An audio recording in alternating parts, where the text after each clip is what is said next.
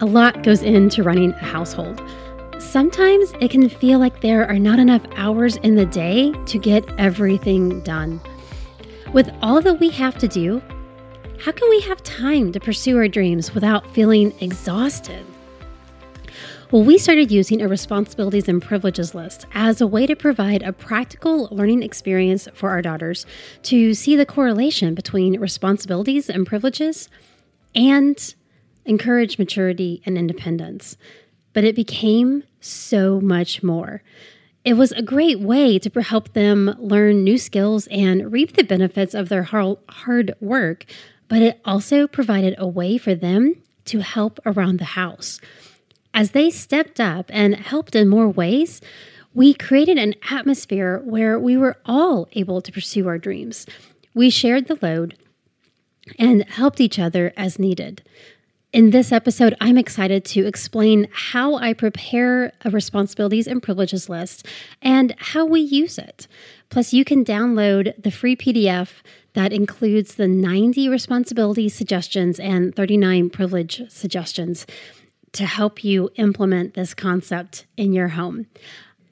I'm excited to share this recording with you.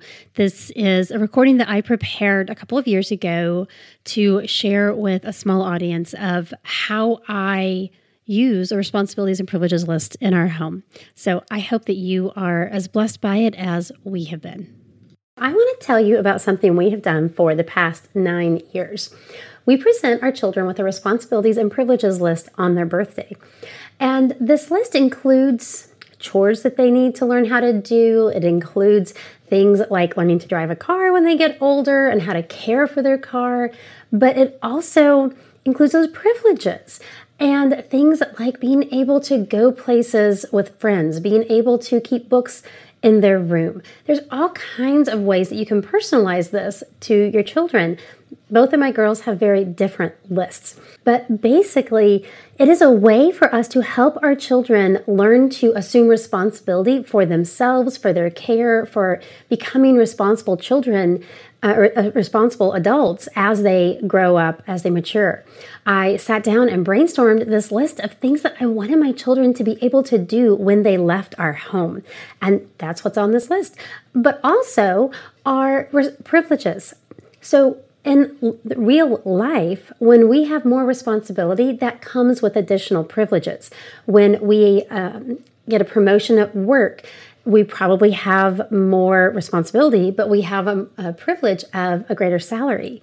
When we learn to drive a car, that is a real privilege, but it comes with the responsibility of driving safely. So we can help our children, even our young children, learn how these two are correlated. So you'll also find that list that I brainstormed, everything that I want my children to be able to do when they leave our home, and some possible privileges. They're broken out into categories by home care, personal care, laundry, cooking, and time management, as well as automobile when they get a little bit older. So today, since I've already talked about exactly what that is and how we use it in our home, I wanted to tell you how I prepare it. I start by copying the previous year. I have a document. I use Pages on a Mac, but you could do this in Microsoft Word or on a Google Doc. And basically, it's just this document. It's now 2 pages because they've grown and matured so much. But when we first started, it was just 1 page. There were just a couple of items under each one. Basically, I have their name at the top, and it says responsibilities and privileges add, and I list their age. And then I have different categories so that we're not focusing all on one thing. We, as parents, tend to think of those chores that need to get done around the house, and we're really good at making sure that they can do those and that they can help us out. But I wanted them to have a broader perspective. Things like being able to attend to tasks diligently, being ready to leave the house on time, take care of their own laundry, and they've done that for a long time. So I wanted to split this out and make sure that we had a well-balanced list. So I start by copying the previous year, and I paste that onto a new page. And then what I do is look through So the gray means that they have mastered that skill and we're just maintaining it. Black means that that is a new skill or a skill, sometimes it's carried over from the previous year, that they are still working on mastering.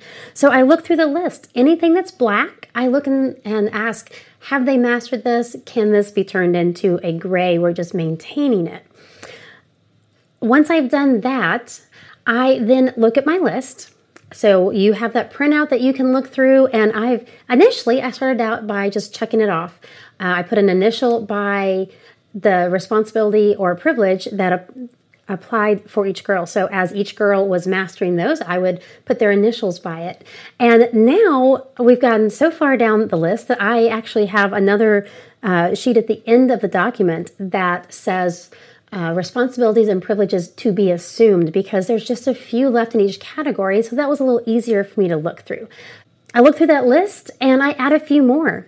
I try not to overwhelm them. If they have some big responsibilities coming up, like my daughter, we have a fairly big yard, and one of my daughters is going to be assuming responsibility for mowing it next year. And that's going to be a pretty big job. So I wanted to be careful about the other responsibilities that I added, and I didn't overwhelm her with too much. I then talk to my children. And I print this out, or I bring it up on my computer and I say, okay, here's what I'm thinking. What do you think about this? Does this seem reasonable? Is there something that you want to assume? Is there a privilege that you want to earn? And we see how to correlate that. So just to give you a couple of examples from my daughters in the past, one of them had a really hard time wanting to put on deodorant consistently. And it was that time when she really needed it, but it really hadn't become a habit yet. So one day she said, hey, Mom, can I get some hair chalk? And this doesn't always happen, but I very quickly had light bulbs going off. Yes, we can get hair chalk as soon as you consistently put deodorant on for 90 days. Because I knew that it takes a while to develop a new habit, and I can't remember the exact number of days offhand right now, but it was like 60 something. So I thought, let's add a little more on, and then we'll have the habit firmly established. And my other daughter says, can I have some too? And I said, sure, as soon as your sister can put on deodorant consistently for 90 days. So she had an incentive to help her sister remember. So we got out a calendar and we started checking the days off. If she missed a day, we started over. Eventually, she earned the privilege of wearing hair chalk because she could demonstrate that she could care for herself and put deodorant on. In a similar way, my daughter wanted to be able to wear contact lenses, but she had trouble remembering to clean her glasses every day. So I told her, I need to know that you know how to care for yourself and that you can take care of your eyes by cleaning your glasses. When you can do that, you can earn the privilege of wearing contacts. So you can find ways to personalize this for your children. The skills that they learn may be the same, but what motivates them to earn those skills will probably be different. I often get asked, at what age should I assign the responsibilities or privileges to my children? When can they assume those? What should my child be doing at such and such age? And I really can't give you an answer because it's so individual. Your children are unique. They have their own unique learning styles. Some of them have learning challenges, and they need to develop those skills on their own timetable. Your family may be a little different. You may need them to step up sooner than another child would need to. And so it's going to look different. Also, you have to factor in that you need to teach your child how to do the new skills. It may be a brand new skill and they've never done it before. That's usually the case. So you need to teach them, like teach them how to do the laundry, teach them how to mow the yard, teach them how to empty the dishwasher. It's things that we don't really think about being that complicated, but we need to break it down and help them with that. I go through a 4-step process of how I do that. I basically explain how to do it, and demonstrate it. I work through it with them together. Then they do it, and I provide a quality control check. And finally, they're on their own. It's their responsibility, and they're responsible for the consequences if it's done well or not well. So what we do with this responsibilities and privileges list, once it's done, we usually present them their list in August, September, because it's the start of a new school year. We have birthdays spread out in August and September. We are very heavy in the fall. And so they're a year older. It's a new school year. It's just a natural transition for us. So you could do it at any of those times at the start of a new school year or around their birthday or the first of the calendar year, whatever works for your family, whatever you decide.